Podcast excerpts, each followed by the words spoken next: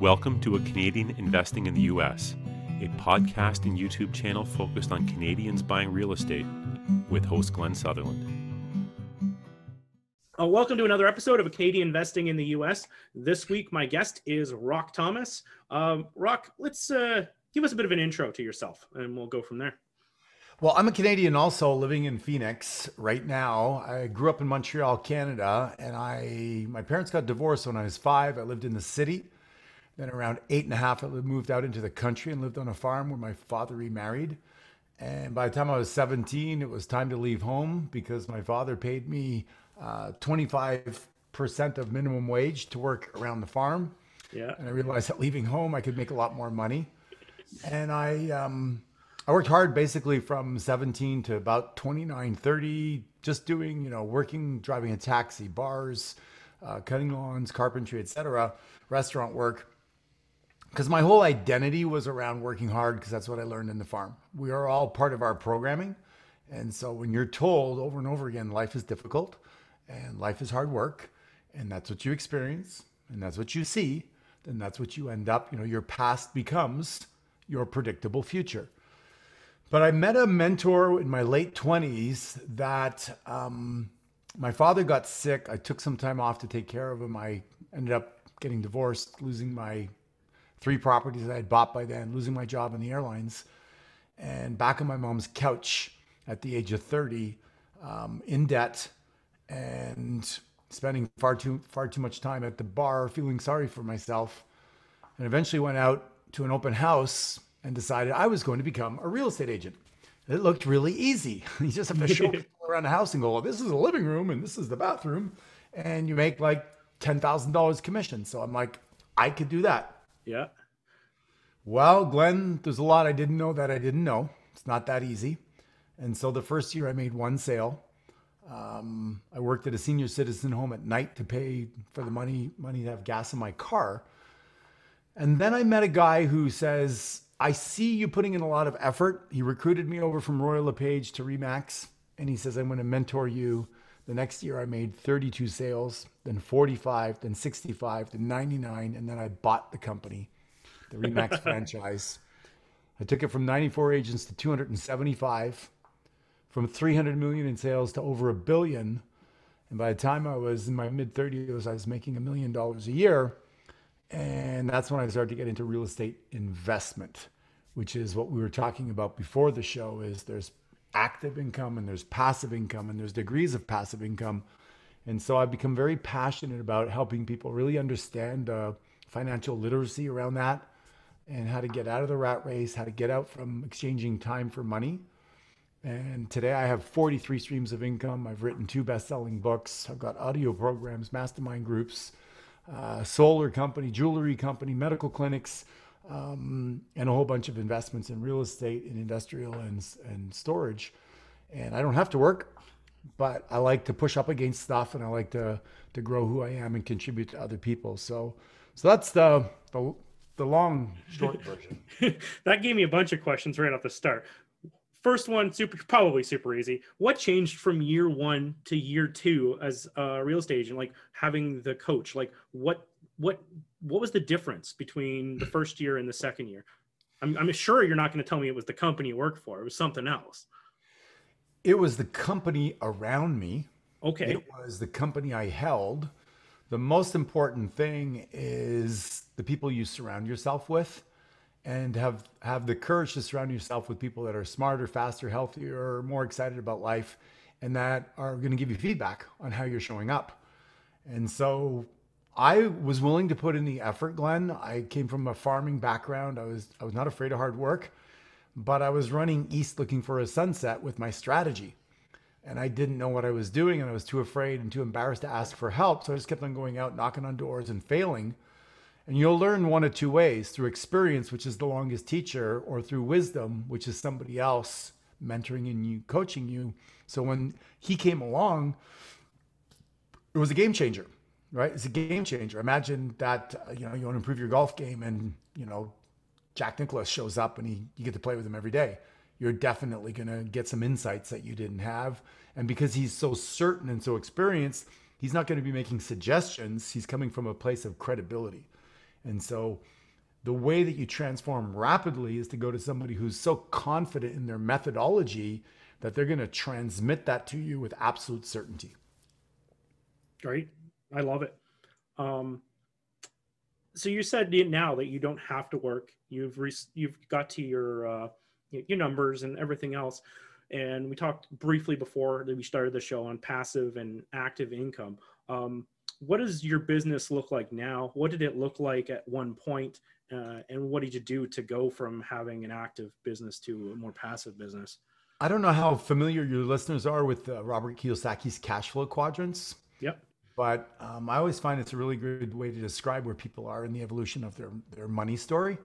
And most people need a, a money personality upgrade, and I'm in that business. but just to give context, is most you know most people work. They exchange time for money. They have a job. So um, so in that first quadrant, the second quadrant is they own a job. Is they're you know they're uh, an insurance salesperson or a real estate agent or they have a small business like a dry cleaner or something like that. They think they have freedom, but they don't really. They they have all the responsibility. If you want really freedom, which is what I realized is you got to go to the other side, the right side of the cash flow quadrant, is you got to become a business owner. And the business owner, I don't know if you would agree with me, Glenn, has a different set of skills than somebody who's self employed. Does that make sense? Yes, it does. I've read the book too, but it, it does make sense because I think I, I like to think I'm a business owner, but I do way too much work. So I, I am a self-employed, whether I like to believe it or not. I, I am working in my business. And I know that there's a huge difference. And you're like 95% of the population have a job or they own a job. Yep. And they they make 5% of the wealth. 5% of the people run a business and are investors and they own 95% of the wealth. Why is that? It's the simple power of leverage. Leverage of people and systems or of money. And what happens typically is people that are small entrepreneurs, they're maybe making a million dollars in sales, but they're netting 150,000 or 200,000. That's not freedom. That's a decent living, but it's still a trap. By the time you pay taxes and you have a nice car and a decent house, you got nothing left. So, in order to get to the other side, you've got to be able to scale. In order to scale, you have to develop the skills of leadership, influence, running meetings, hiring, training, attracting talent, casting a vision, and a few others. So I've learned how to do that. And that's what my mentor taught me was how to go from being a great salesperson using strategy and leverage and systems and time management and you know the typical um, how to win friends and influence people get better with people uh, effective speaking course with dale carnegie i mean stuff that people kind of laugh at but actually really becomes helpful uh, negotiation courses um, you know, life is a negotiation. Yep. So learning uh, how to interpret people, NLP, hypnosis, all those things that I've studied. And so I started to get really good at casting this vision and getting people excited. I, I own a, two Keller Williams, a couple of hundred salespeople that, that work for me. Uh, today is shifted from Remax. Um, yep. I have mastermind groups. And so when you can share your vision with people because you're excited about it, people will follow because most people don't have a vision. And then what I do is I work myself out of a job. So I'm wearing the sales, the marketing, the human resources, the operations, the finance department, the main five, right? Yeah. So then I go do all five of those, like you probably are in your business or yep. most of them. And then I go, which one do I hate the most? And so usually what I do is I get a personal assistant that can help me with all of them, right? Yep. The minor things like photocopies and emailing and da da da da until I get more momentum and I can focus on sales, increase sales more, and then I get rid of one of the departments. Maybe it's marketing, or maybe it's the finance, or maybe I add somebody to the sales team, increase sales again. And eventually, like with many of my businesses, I have a director of sales. So I've taken seven businesses to seven figures. So in each one of those businesses, I have a director of sales. I have a CFO that oversees many of my companies. So the finance is handled. So that's how you scale the business, but it really requires a new set of skills, which most people think it should just be easy. And that's why they stay stuck in their job. Have you ever had this experience, Glenn, where you, you hire somebody into your business, into your world, or, and then you don't have the time to train them properly or oh yeah. Yep. Yep. they mess things up? Yep. Like you yep. know what? Let me just do it myself. I know how to do it. I know how to do it well and i guess i'll just stay here. And and that's the trap right? Is that we don't have the time or the systems to teach people. We don't attract the right people you know for the longest time i tried to pay, pay people the least amount money now i measure the success of my my enterprises by how much i pay people I want to be paying people at least six figures when they're running my sales department, not 50,000. How good are they going to be at 50,000? I need to be paying 200, $250,000 to be a director of sales. And then I don't have to babysit them. If you're going to hire someone for that kind of money, your business has to be so successful and you've already run yourself completely to death, right? So how do you transition to the first employee? Like is it you you have enough money for your expenses and them or do you factor that once i get them in i could do bigger things? Like when when do you make that transaction is it is it even a financial thing when you make the decision to take on that first employee so the first thing I do when I'm working with people is I, te- I have a thing called the six keys to success, and key number one is burning desire, yeah. right? Les Brown, you got to be hungry, right? So if you're not hungry, what'll happen is you'll take the weekends off, you'll try to leave early on Friday and and you'll never probably get there. I've yet to meet somebody that has been uber successful that worked 35 or 40 hours a week. And I met a lot of people. It doesn't work that way. What you have to do is you kind of got to double down to double up, right? So yep. you double down on the hours, you work 80 hours a week for a period of time. So you're doing two jobs, but you're only paying for one yourself. Yeah. And then when you get enough momentum in sales, then you hand off to somebody else. So most people, what they do that struggle, they don't like sales. So they want to hire sales and they want to do the fun stuff. Well, guess who makes the most money? The sales department. Yep. Which means it leaves less for you. So one thing I'm good at is sales. So I keep the sales job for a while till I've hired the other departments and taken the other hats off and then there's enough support so that sales can live on its own. Then I hire the director of sales, and then I'm out. That's great. That, that is a great answer. I love it because it is the that, that's the hard part. I, I've hired and had to let go virtual assistants, and there's a lot of that is the same problems. I just I didn't have time to train them. I didn't have a proper training system, and then I found they weren't doing um, enough work to even pay them the four dollars an hour. I'm like, what what is the point of this whole thing then? Right? Because I'm still doing all the work, right? So I think that it's yeah, it, it's um, being busy, but working yourself up to and maybe it's not doesn't make sense to do these cheap employees. But if I had someone who was local, maybe I could teach them more over my shoulder and then you you, right. you do this, you do this, you do this. And may that way may have actually got more value out of the employee than this virtual one that was working in the middle of the night when I was working during the day. Yeah, and Glenn, you know what? Let's face it, it's not a lot of fun to document your processes, right? Why do people buy franchises? Because somebody who was very anal was able to go, okay, for 30 seconds, you cook the burger on this side, then you flip it, and they write it out in the manual, and then they create a buzzer that goes off, and then they tell you that, you know, would you like fries with this? And they create the scripts, the dialogues, the system. So it's paint by numbers, and you can pay people, you know, minimum wage to do it. And we could pay people minimum wage to do a lot of the work that you're doing. A lot of work you're doing and a lot of entrepreneurs are doing, part of it is minimum wage work. It's 10, 15, 20 dollars an hour work but because we haven't create documented it, we can't we can't leverage it off to somebody in an effective way. And you've forgotten more likely, like a lot of people, than you than you know you know. So you're you're just intuitive with things. You're handling things. And if somebody had to sit in your chair and run your operations, they would be overwhelmed because you have this unconscious knowledge. Yeah. So you need to break that down, document it, and then give the lowest the D activities off to somebody while you continue on the front lines making sales. Then you can give the C activities, front lines making sales, the B activities until you can give up the A activities, the highest paid. And even if you leave, like I have some companies that, okay, I make 10 grand a month and we make a million a year. It's not a ton I'm making, but I'm working one hour a week. Yeah. Right. Yeah. And I'm okay with that. Oh, that, that, that's that's what you want. Like uh, what we were talking about beforehand was I was talking about how I worked myself to death in 2020, and uh, was actually contemplating going to doing less uh, houses in 2021 in order to so that my life didn't sacrifice. But maybe that's not the right way to be thinking about this at all.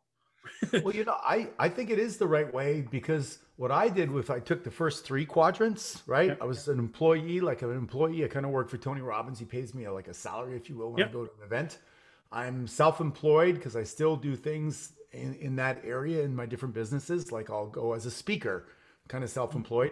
But as a business person, I have several businesses, as I mentioned before, and I took all the money from those and I poured it into the investment. And guess what? I sucked as an investor. Yeah. I invested in the stock market, didn't know what I was doing, lost all the money.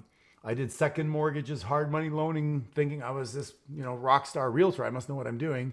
And I didn't do the due diligence, lost $200,000 on a deal. Invested with my brother in law, literally in a gold mine in Australia, and lost $250,000. So I when I work with people, what I do is we we give them a score in each one, one of the quadrants. How are you as an employee? How are you as self-employed? How are you as a business owner? And how are you as an investor? And it's only been eight years now that I give myself an eight plus in the investment quadrant. And the last two years, I give myself a 9.5. I've had the best years of my life investing um, because I've surrounded myself. I will not take advice from somebody right now as an investor unless they're worth a hundred million.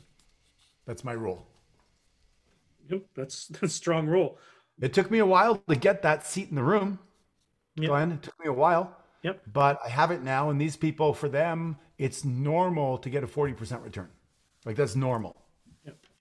Yep. And so for most people, you know, there's single digit returns. We've been as a culture taught get six, eight percent RSPs, 401ks. Yeah. Uh, you know, if you're going to go into real estate, it's risky and, and you got to work your ass off. And you know, you can you probably get what 25, 30 percent return on your real estate. Yeah. Yeah. Usually sometimes uh, depends on what you're doing. If you do like a fix and flip loan, you don't have a lot of money into it. You flip, if you're flipping properties, you can easily double your money because a lot of times you're not putting a lot of money in. Right. Right. Um, so yeah, yeah, depending what you're doing, but yeah, for buying holds, yeah, you get a duplex or something, you can run it at like around the two percent or two and a half percent rule, and uh, you can you make your good twenty five percent, thirty percent. Yeah. Yeah. And a lot of people don't know that. I'm sure you teach it on your show. Is when yeah. you you take the four ways you're paid, right? Appreciation, depreciation, uh, like the depreciation on the tax benefits, pay down the mortgage, and your cash on cash. Your mine are usually just standard deals or 25 to 33 percent return well, what's average mom and pop doing that make $48,000 a year working, you know, as an accountant or whatever? Um, they're putting their money in their RSPs and they're making nothing after inflation. So if they owned a few duplexes and they like, I bought a property in Montreal 21 years ago for $781,000. Oh my God, it was so hard, Glenn, to come up with the 125. Like, yeah, at that time, that was like a million dollars I scraped, I borrowed, I begged, came up with $125,000 down. Today the property is worth 5 million. I owe 1.5 on it. And I make $21,000 a month in cash flow. Love right? It. Yep. So people don't realize that you don't wait to buy real estate, you buy real estate and wait. the one thing you touched on a bit a little bit whack you're talking about you know stock market and different things. Do you think like um you know you should focus on one thing? Or i also i hear it both ways because you can focus on oh i know real estate so i'm going to do real estate and i know uh, how to do burrs or i know how to do flips or i know how to do do i just focus on that thing? Or do i i also hear the other side of the coin where you're like seven streams of income right? So you should have like a, a business with a product and you should have the different pieces. Do you do you think that that's just making yourself actually soft by diversifying or is it good to have that way? Which way do you think on this? Well i think there's a couple of camps. I mean, if you're warren buffett it's pretty much one thing right? Just be really good at one thing put all your eggs in the basket and then keep keep your eyes on that one basket. But for me i like being diversified. My father died in debt and he owed money to the government and i went into debt to bail him out. And i did promise myself that would never happen and when COVID hit, um, my real estate franchises suffered, Yeah, but course. yeah. my personal development companies did really well. So I like the fact that I'm in different asset classes. But I would say that, you know, I have 43 streams of income today. I'm 58 years old. People are like, how many do you have so many? Approximately every six months, I start a new one. So six months ago, I started a solar installation business because the next decade, that will be the gold rush. There'll be more installations of solar in the United States this year than in all the 40 years previous. So there's a boom happening there. And I'm good at putting sales organizations together. And everybody knows people that have, have a roof on their over their head. Yep. And there's government grants. It's not too hard to figure it out. Go and do a presentation to a homeowner and make a commission. Put together a sales team and then make a small portion of 100 salespeople, make a larger commission without working that hard. It's the power of leverage. That's what I'm good at. So that's what I do. So I'm I've been working that for four months now. In another two months, guess what? When I started, Glenn, I knocked on doors. Yeah. I some I have to. I, I'm out there in Arizona knocking on doors, and I'm saying to myself, I'm 58 years old. What am I doing? Right. But I understand that you got to be willing to do whatever it takes. So I knocked on doors, then I made phone calls, I figured out the system, and now I'm leveraging it. We went from a team of three to now we're a team of 21. We went from five sales a month to last month we did 31. So within a couple of months, guess what? Like we talked about before, Glenn, I'll I have the director of sales in place right now. Yeah. Right. Yeah. We're just interviewing CFOs. We're, I'm filling in the spots. So every six months, I kind of choose a niche. I'm opening up medical clinics in LA. Started that a little while ago. I have, believe it or not, um, an album coming out on iTunes tomorrow Oh yeah. that I started a year and a half ago, and it's basically a gentleman that worked with uh, with um, people like uh, Jim Rohn and Bob Proctor, and they take one of my motivational talks and they kind of wrap it out, right, yeah. with some music. So I had a movie come out six months ago. It was a documentary I started three years ago. So when you do little things like five or ten hours a week on your next venture, after six months, you got another stream of income. So I know it's a long answer to your question, but keep your main thing your main thing and then start a sideline. And before you know it, you got another horse in the race. I love it. Um, you mentioned your company a couple times, like um, I'm guessing the personal development company. Um, let's let's talk a bit about your business before I let you go. Um, Yeah. Actually, before we actually before we do that, one last question before we go there. Uh, what what does a day look like for you? Because you you've you have you're pretty um, passive, um, but like there is things you still have to do. Like what what is left after when you become uh, when, when I'm in my final days and I'm, you know, oh, not final day, that's the wrong way to word it. But, when I'm, uh, you know, when I'm, I've got to the, the point where I've made I'm not that business- old, Glenn. No, no. Like when I get to my, Hey there, laddie. when I'm a business owner instead of a self-employed and I've got these Right. other things, like how, how passive is it? Like what, what is left? What parts are you still in charge? I'll give you the, the big picture quickly and I'll give you the micro. So Yeah. I work Monday, Tuesday, Wednesday mornings from basically 6 a.m. until one o'clock. Okay. That's my week. The rest of the week is creative or whatever I want. I still go to events as a student, etc. Yeah. Or I'll read or write or create content. My typical day is I get up at four o'clock. I meditate for 45 minutes to an hour. I get to yoga at 5:30, six days a week, five days a week. Yeah. I do one hour of hot yoga. I get out of there from six, and because I'm on East Coast time, uh, West Coast time, Yeah. from 6:30 to 7 o'clock. I check the stock market, my emails, my investments. Um, by 7 o'clock, I'm spending about half an hour eating and walking the dog, and then 7:30, I'm at my desk on calls because it's 10:30 on the East Coast by then and then I go basically straight through till 10 o'clock.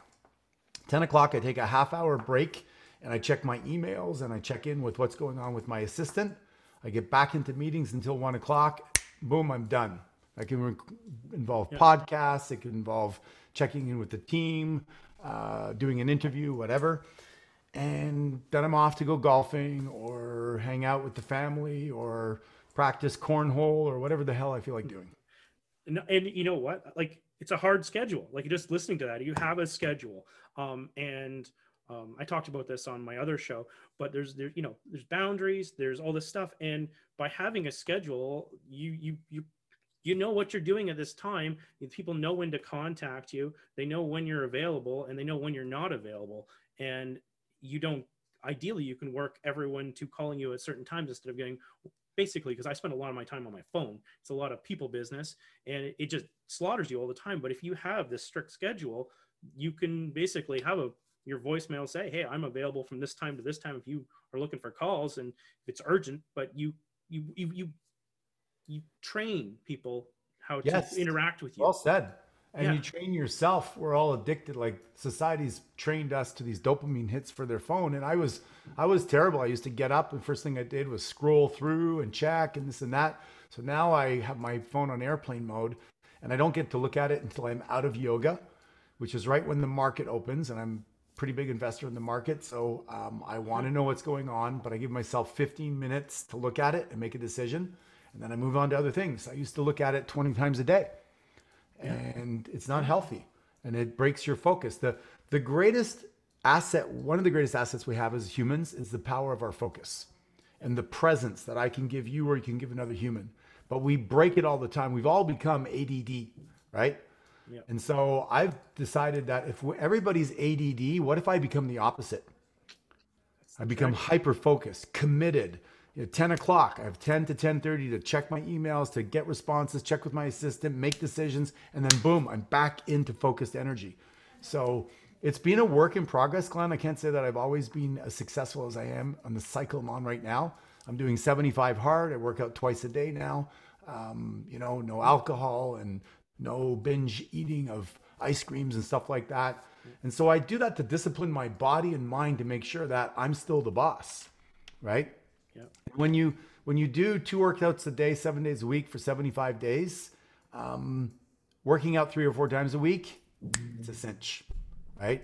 Yep. So when you discipline yourself that way, when you make better decisions, then making the tough decisions is easier. And the more you say yes to the world, the more you say no to your family. Yeah, it's deep.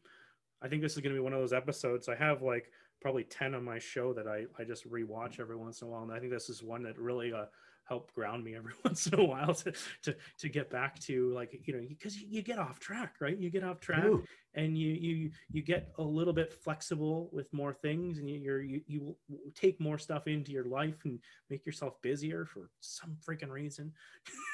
You don't even know why. You just get caught up in the in the wave, to going down the stream, you know, the river of life. yeah. Wow.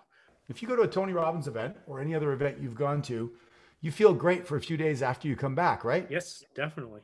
Then what happens? it it slowly fades hopefully uh, you've made some notes that you can try to come back to but they don't quite look the same as when you were at the event So you probably never be the same, but you might be 95% the same. So what if you had a group of people that you met with every week that also wanted to implement what had been learned or taught and that were going to hold you accountable and going to challenge you and going to support you and remind you to lean into the things that you say that you want.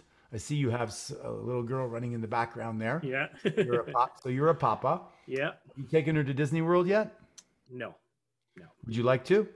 yes i'm gonna wait for this whole covid thing to pass though Yeah. So how old is she? uh she is four in a week yeah Okay. Yeah. So if if you took her to Disney World, say as an example, when she's six years old. Yeah. Pretty cool age to go, right? Yeah. So after we hang up this call, you go to her and and and do you have any other kids?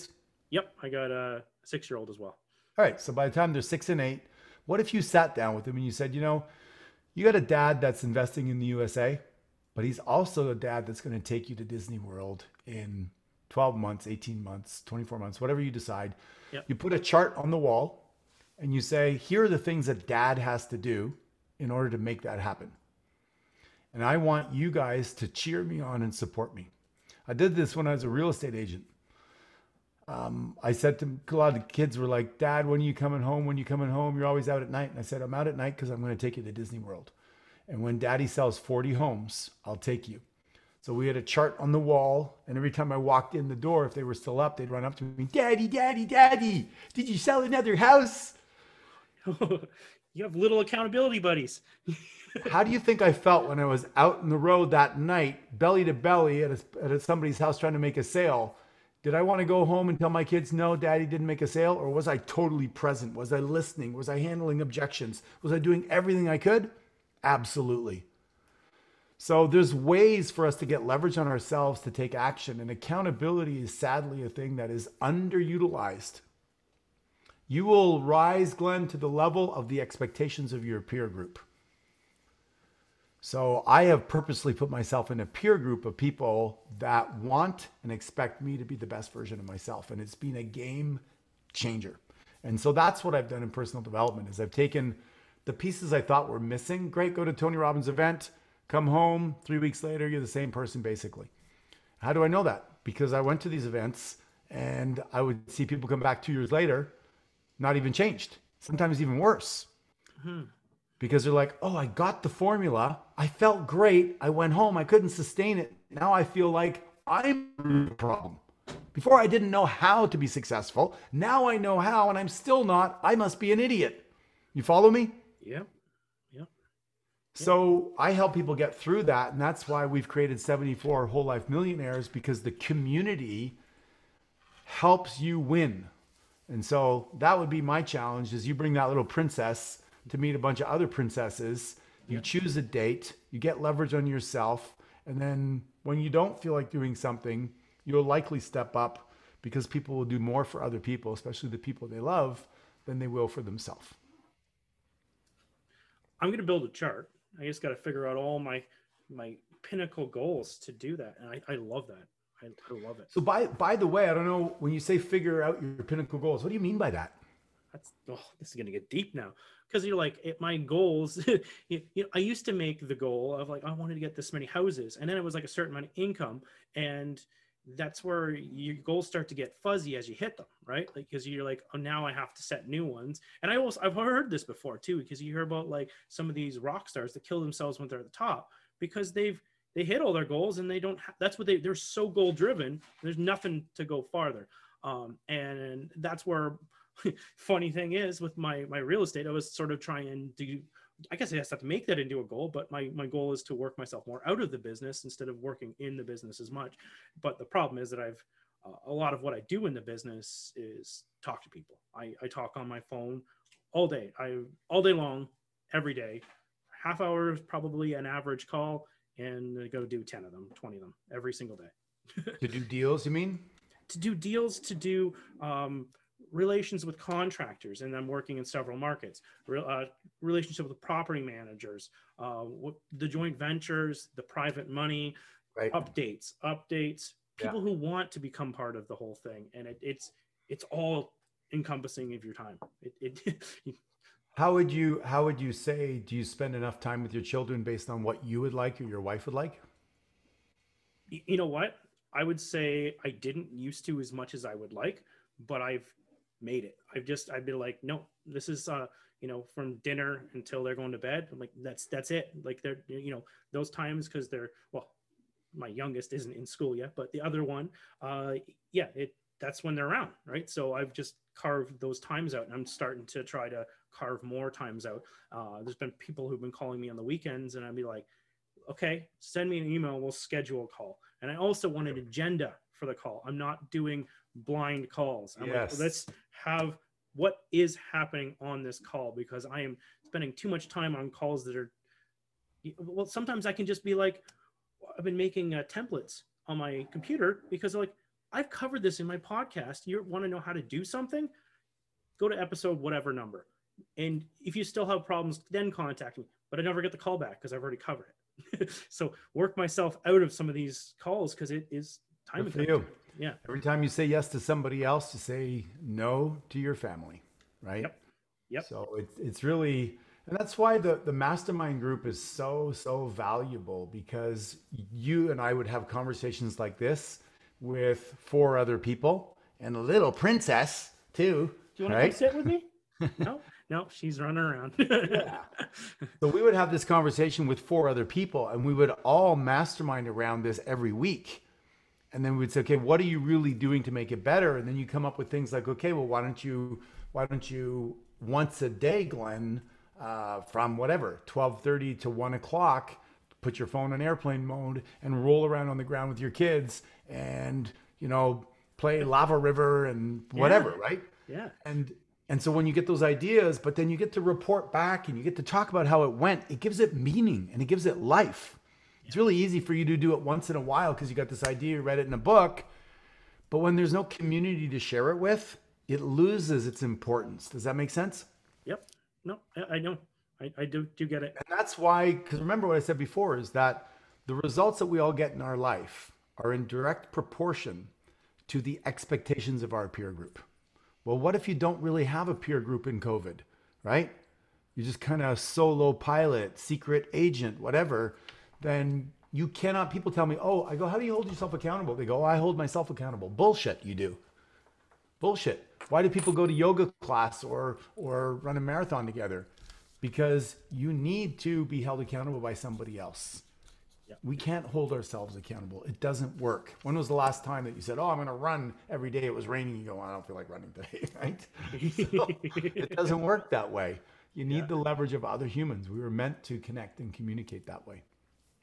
Awesome. Rock, if people wanted to take you up on this uh, education or the group, um, wh- where do they find you? Where do, how do they put this all together? Yeah, uh, rockthomas.com. They can just go to my website and they can check me out there. Of course, on social media, you've got uh, YouTube, you've got my podcast called Rock Your Money, Rock Your Life, and Twitter, all the other ones Instagram, Facebook, TikTok, Clubhouse, blah, blah, blah, everywhere. Everywhere. Um, yeah. Uh, so that's that's the best way. Um, send me an email, rock at rockthomas.com. You know, uh, I, myself and my team will be in touch. And, you know, we really just want to help people move from the left side of the quadrant to the right, to leverage themselves, to get the skill set. The skills pay the bills. And until you really get good at investing, like I finally did, is you'll work hard for the rest of your life. And um, even doctors that make $600,000, Glenn, they don't have freedom and they're typically bad investors because they're artists and they they do what they do. So it's really important that you um, you learn how to become a better investor, better money manager, upgrade your money personality, and then become financially free. Awesome. Thank you for coming on the show, Rock. Uh, I I do appreciate this one so much. I think, uh, uh, like I mentioned earlier, this is one to re-listen to, and I think that I, every time I listen to it, I could probably pull something different out of it. Um, so thank you. I appreciate it. Well, two Canadians hanging out, eh? well, a lot of my listeners are Canadian, mind you. If I when I look at the iTunes stats, there is a bunch in northern uh, the northern United States that are listening, but uh, Oh, cool. a lot a lot I, of I, I love the name of it. It was like it's really it's really smart, good marketing. and, niche. uh, It's direct. There's a it is. yeah. It is. It's great. So good. Well, thanks for having me, Glenn. You're welcome.